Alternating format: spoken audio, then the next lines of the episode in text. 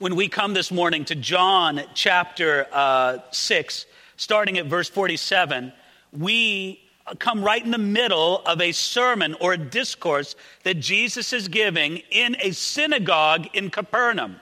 Capernaum is that city on the north part of the Sea of Galilee where Jesus made his adopted home.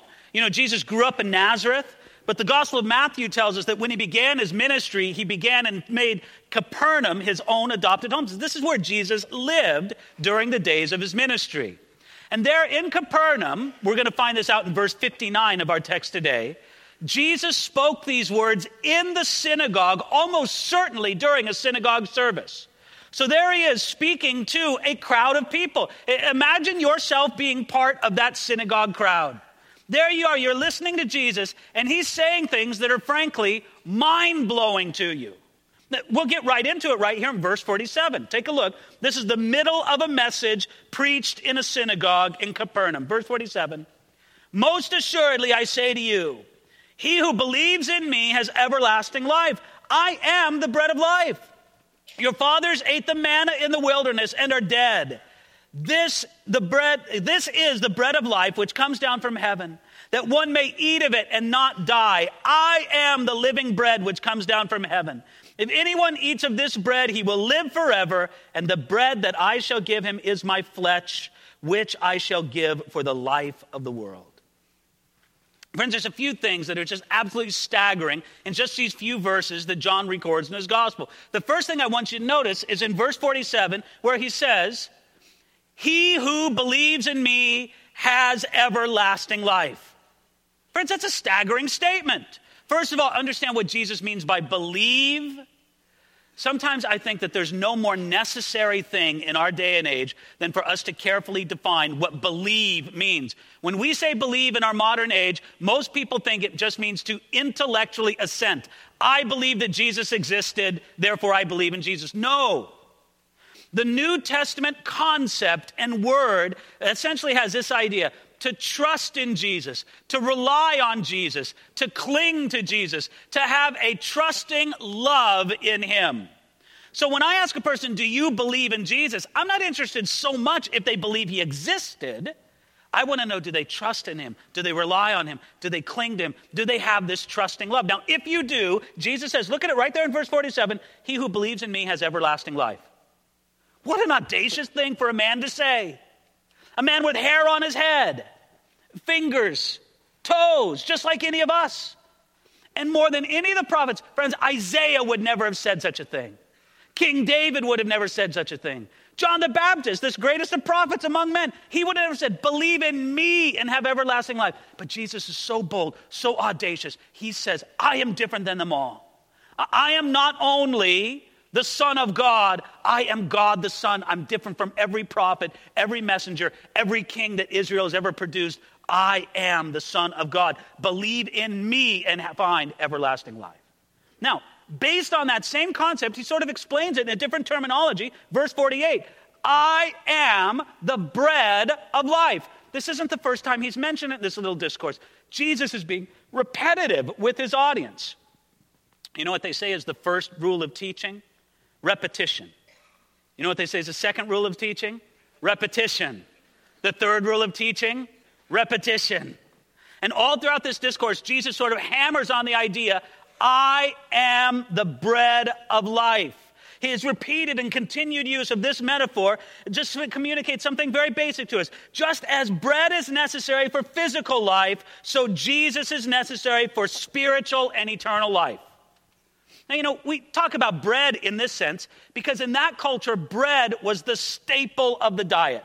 That's what everybody ate. That was the basic food of everybody, everybody ate. Listen, if Jesus was speaking to an Asian culture, he might have said, I am the rice of life. Seriously. He might have said, I am the pasta of life to a different culture. He, he might have said to a Swedish culture, I am the hard bread of life. You know, different cultures just have these staple foods. It's just what you eat. That's what Jesus is saying. Somebody suggested to me between services that to a modern age, Jesus might have said, I am the smartphone of life. Now, listen, yes and no, because I know that for many of you, your smartphone is more precious to you than food itself. You cannot eat it. You could, I know the thought terrifies you, you could live without your smartphone. But you can't live without food. You must have it. If you don't have it, you will die. You need it not only for survival, but you need it for strength and nourishment. And Jesus saying, I am like that in the spiritual realm. You must have me, not just for survival, but if you feed upon me, I am the bread of life. If you do that, you will be strong and healthy in your spiritual life. And so he just continues this idea. Verse 51 I am the living bread which came down from heaven. If anyone eats of this bread, he will live forever. I'm a different kind of bread. I have come down from heaven. I have come to satisfy what this world longs for just as much as a hungry man longs for food. Friends, I just want you to think about you get the metaphor. This isn't complicated, is it? But here's what I want you to understand. Using this metaphor, we can grab hold of the idea. Everybody feeds on something. Something nourishes and sustains your life. For, for, some people, it's a drive to succeed. For other people, it's a drive for education. For other people, it's, it's uh, uh, how many likes I get on social media. Something drives you, something sustains you, something satisfies you. Jesus says, I must be that satisfaction for your life. I am the bread that comes down from heaven because every other kind of bread, so to speak, using this metaphor, is not going to make you healthy, is not going to make you strong, and is not going to have you survive. We get this, right? We get this metaphor with food. There's good, healthy food you can eat, and then there's what you and I eat week to week. now, you can eat that bad stuff. You can, and, and we do. You know, you can go to the market and you can get those little hostess donut gems, chocolate covered and powdered sugar covered. You can tell I know too much about these things. And if you wanted to, you could make that your diet all day long. You could do that and you would live for a while, but eventually you'd become sick. You'd probably eventually succumb to some kind of illness and maybe even die if this was your diet. Jesus says, that's not enough. You've got to eat not just what's being dished out by the world around you, not just what comes forth. You need bread from heaven, and I am that bread from heaven. And I am perfectly healthy. You feed upon me and you'll be strong. You feed upon me and it'll be just like, you know, just like that stuff that you should eat, that you like to buy. All that gluten free, whole grain, double organic, whatever it is. Man, that's it. Jesus is that perfect food for you and I. And that's why he says, now, can, all that metaphor in yourself right there, now, if you understand that, when he extends the metaphor in verse 51, you're not going to be surprised. He says this The bread that I shall give is my flesh, which I shall give for the life of the world. Now, friends, Jesus plainly explained what he meant by bread in this context. The bread was his flesh, his body, which was given for the life of the world. When did Jesus lay down his body for the life of the world? When he hung on the cross. And Jesus is narrowing the focus even more. He says this If you will feed on me the bread of heaven, the core of that food, it's not found in my moral example. It's not found in the ethical things that I give. It's not found in the healings that I did, as spectacular as they were. If you want to find the core of what it means that I am the bread of life, it is the body that I laid down for the world on the cross.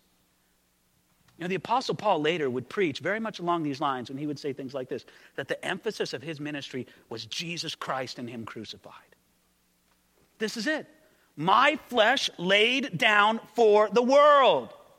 So again, Jesus explains receiving him as bread, it's not the same as receiving him as a great moral teacher, an example, or a prophet. It's not even receiving him as a good or a great man or a noble martyr. It's receiving him in light of what he did on the cross, the ultimate act of love for lost and perishing humanity. He lays it all out there. Now, friends, you've understand the metaphors that he's used up to this point. Now, you understanding them Put yourself in the audience when somebody shouts this out to Jesus in the middle of his discourse in that synagogue at Capernaum. Verse 52 The Jews therefore quarreled among themselves, saying, How can this man give us his flesh to eat? Friends, that was a dishonest question. Does anybody think that Jesus meant, take a bite out of my arm and you'll have eternal life? The metaphors he's using are not difficult. They're not strange in rabbinic or Old Testament thinking. These are very natural metaphors that he's speaking in. And somebody did the disgrace of willfully misunderstanding Jesus. Have you ever suffered that? Where somebody purposefully takes your words and twists them. You said it, and you said it as clear as you could. I mean, if there was a more clear way you could say it, then you would have been delighted to do it. But as clear as you could say it, you said it. And that person knowing what you said and knowing what you meant, they took it and they twisted it to say something otherwise. Friends, that's something a little painful to live with, isn't it? And kind of it makes you backtrack on what you said. Jesus didn't backtrack one bit. And friends, this is the part where Jesus gets into the message where I open my eyes as a preacher. I go, Jesus, you preach like nobody else ever preached. Because another person in this situation would say, Oh, no, no, no, no, let me explain to you what I mean. I didn't mean take a bite out of my arm. I, that's, no, what Jesus did was he amped it up. He got in their face even more. Look, let's just see what he means. Verse 54, 53. Then Jesus said to them, Most assuredly, I say to you, unless you eat the flesh of the Son of Man and drink his blood, you have no life in you.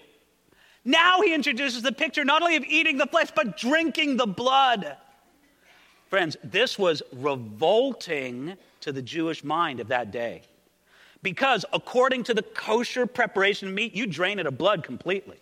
But, friends, what does flesh and blood speak of to somebody in the first century in this Jewish context? Very plain sacrifice. That's what's poured out at sacrifice.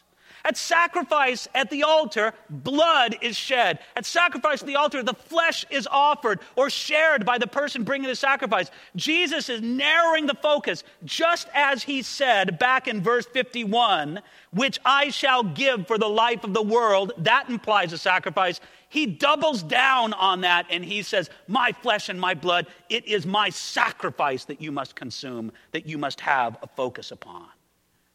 Friends, this is a very, very strong statement of Jesus.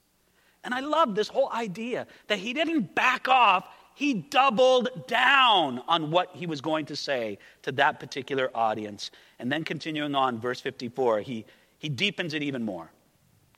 Whoever eats my flesh and drinks my blood has eternal life and I will raise him up on the last day. For my flesh is food indeed, and my blood is drink indeed. He who eats my flesh and drinks my blood abides in me, and I in him. As the living Father sent me, and I live because of the Father, so he who feeds on me will live because of me.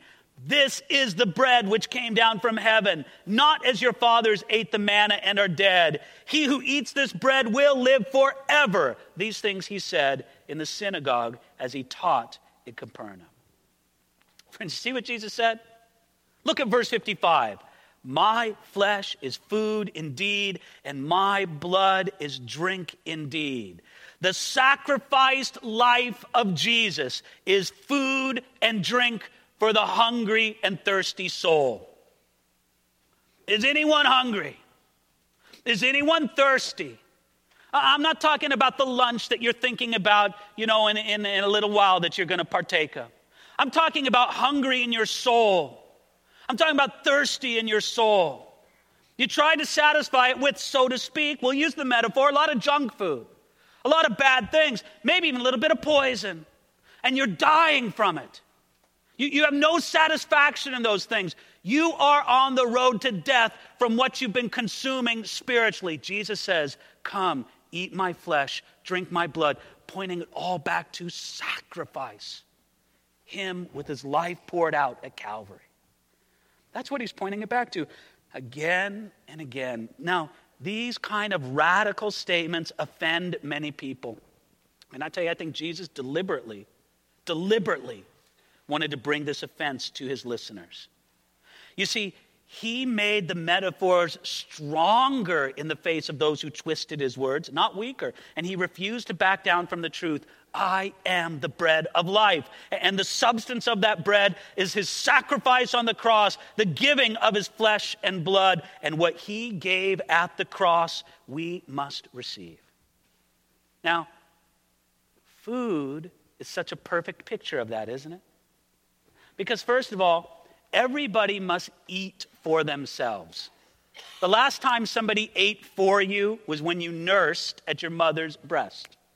That's the last time somebody ate for you. Other than that, you got to eat food yourself. So nobody can eat for you, and you must do your business with Jesus individually yourself. Secondly, you must appropriate it into yourself.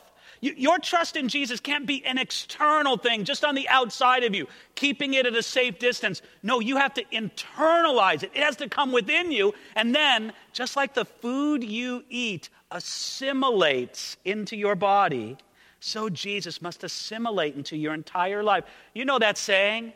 You are what you eat. It's even more true spiritually than it is physically. And Jesus says, Come, follow me. Look to me and what I did for you on the cross. Look at my broken flesh upon the cross. Look at my poured out blood. Make that your focus. Make that your food and drink, and there will be satisfaction to your soul. Look at what he says in verse 57 He who feeds on me will live because of me.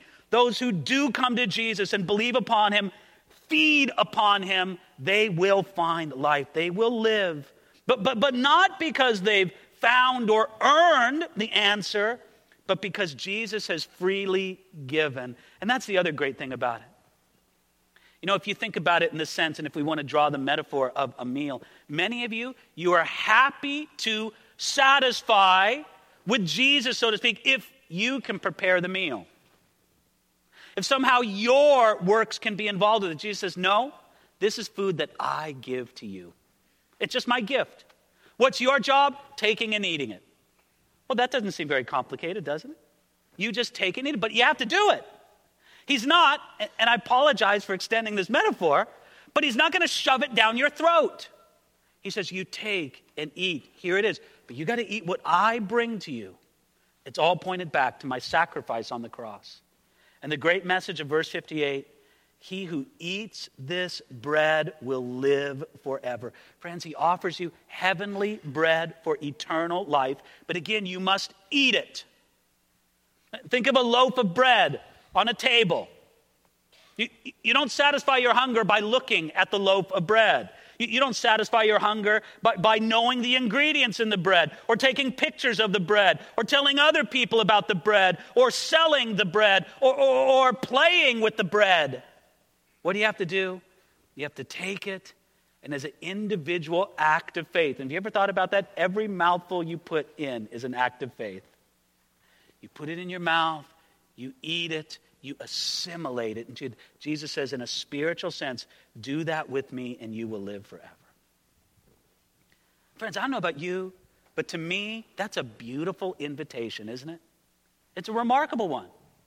Is anyone hungry? Is anyone thirsty? Here is the satisfaction for your soul. It's a beautiful um, invitation, but the way Jesus presented it offended many people. Look at it right here in verse 60. Therefore, many of his disciples, now please look at that in verse 60. Many of his disciples, John here is using disciples in the broad sense. There were thousands who were fed by Jesus by the shore of the Sea of Galilee. Many of them followed him to Capernaum. Were they disciples? Well, they followed Jesus, they were listening to the sermon, but he's not using disciples in the specific sense. This is not the 12. We're going to get to the 12 in a little bit. No, this is a broad sense of disciples. Start again at verse 60. Therefore, many of his disciples, when they heard this, said, This is a hard saying.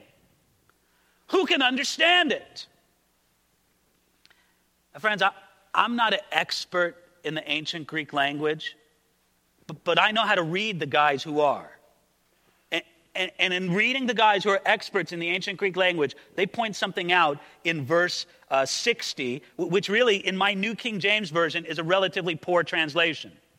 In my translation, it says, Who can understand it? That's not a good translation because the issue here with the original Greek phrasing and wording is not understand, it's to accept.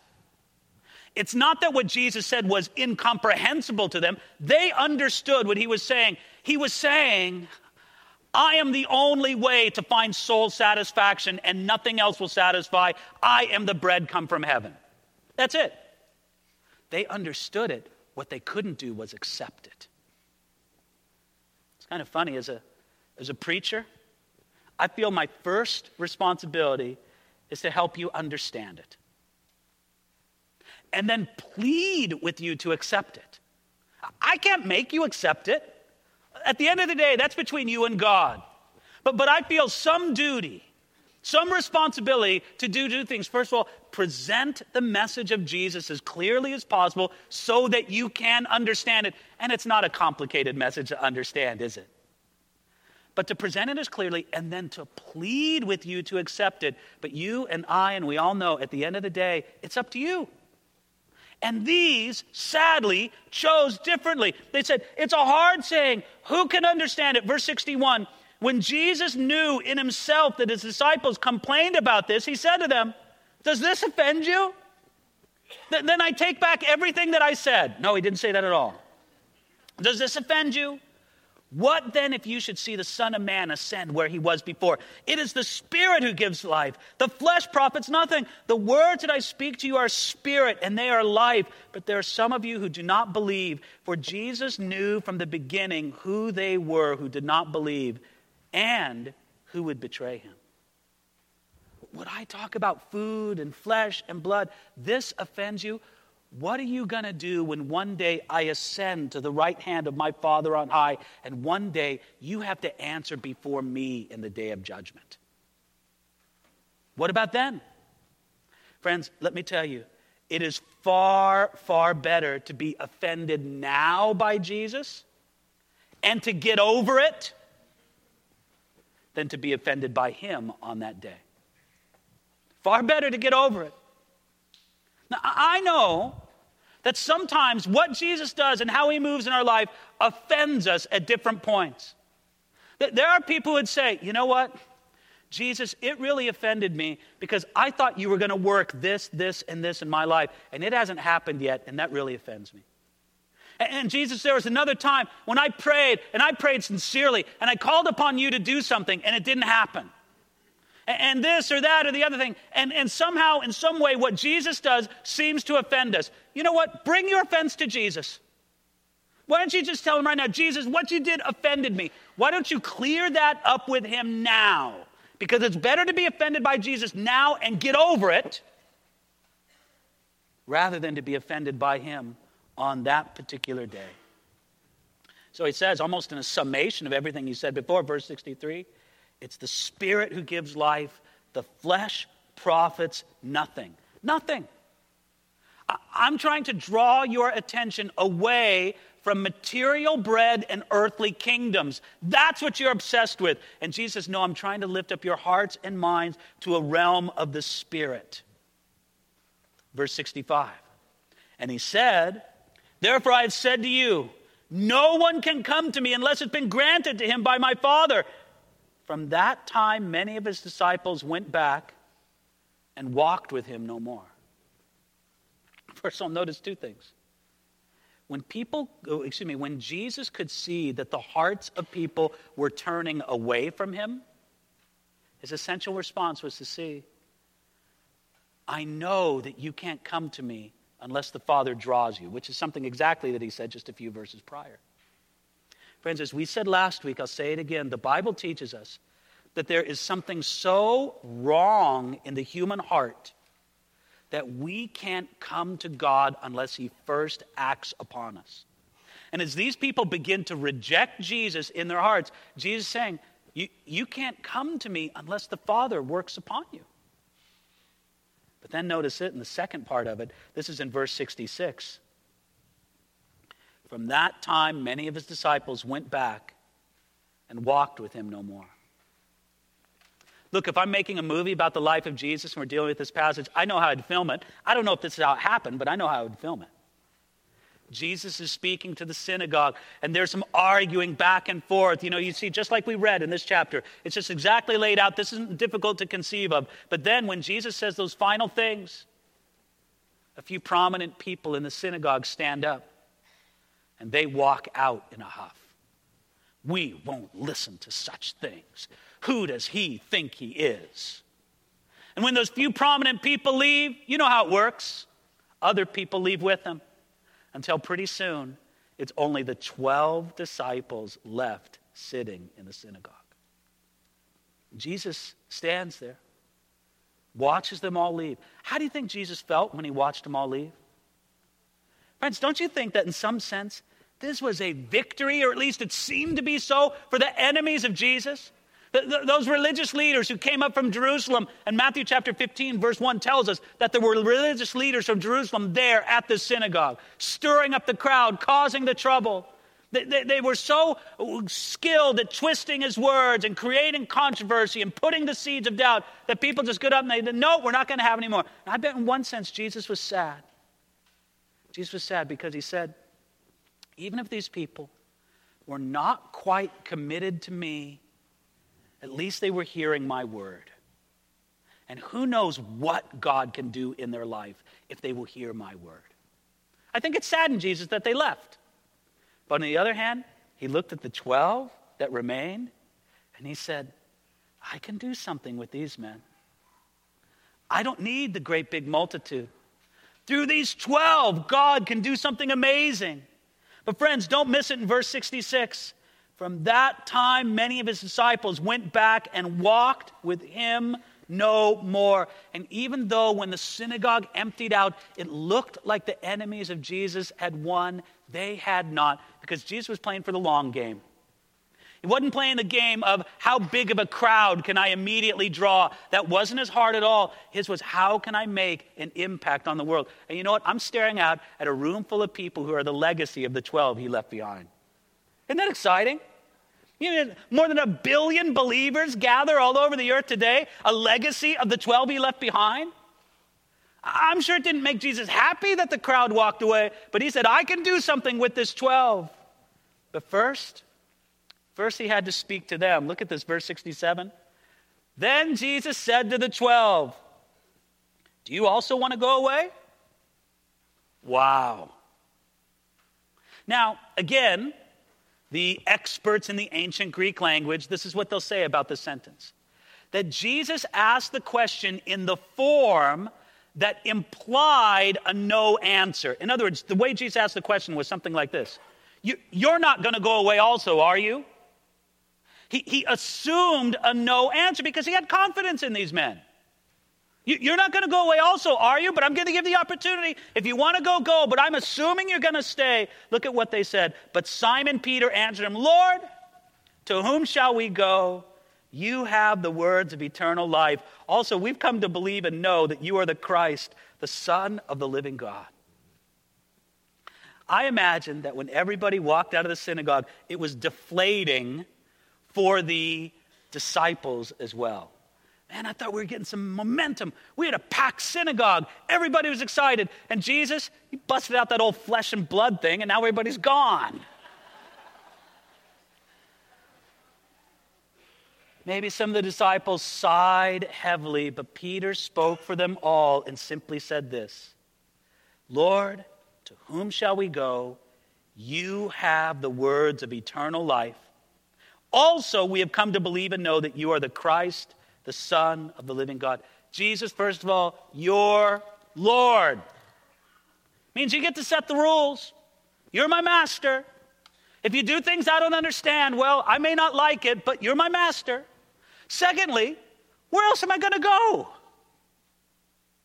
Jesus, following you isn't easy, but it's better than all the alternatives. I haven't found anything better. Friends, isn't that just how it is in the Christian life? Somebody said, I think Winston Churchill or somebody like that, said this about democracy. Said democracy is the worst form of government ever devised, except for all the others.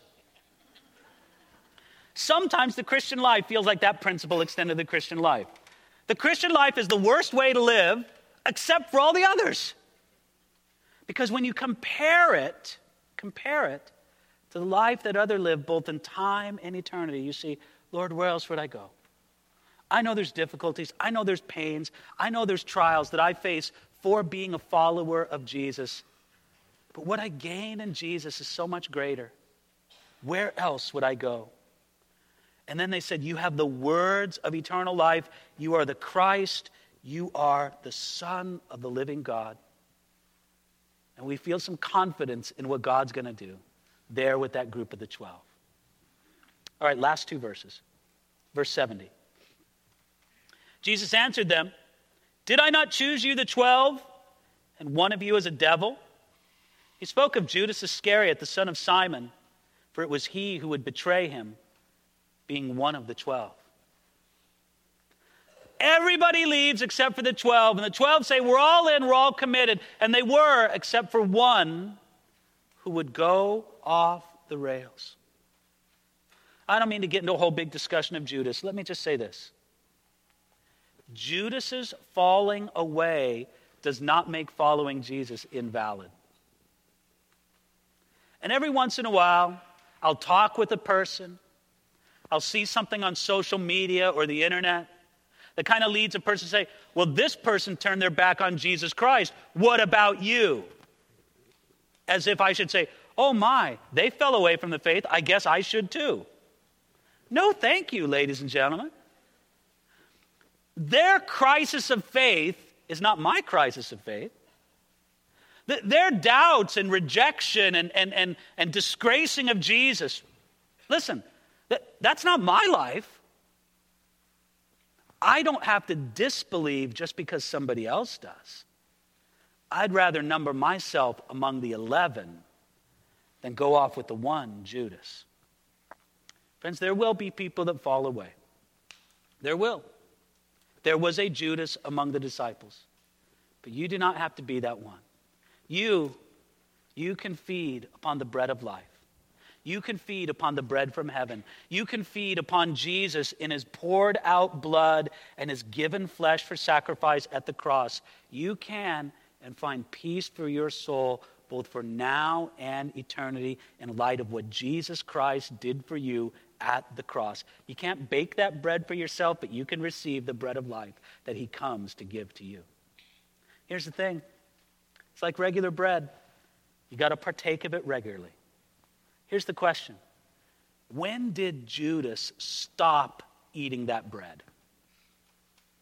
Maybe somebody say he never did. I don't know. But nobody who sustains that reception of the bread of life will ever, ever turn their back on Jesus. Father, this is my prayer. I pray, first of all, Lord, for anybody here who hasn't come to the feast, that you would draw them, just as you promised to do. But Lord, I pray for us um, that we would eat, that we would consume, that again and again we would find the satisfaction of our soul in Jesus Christ and especially in the work that he completed for us on the cross. Lord, we don't find life feeding on anything else. Where else would we go? You have the words of eternal life. Seal this to our heart, Lord God. We pray this in Jesus' name. Amen.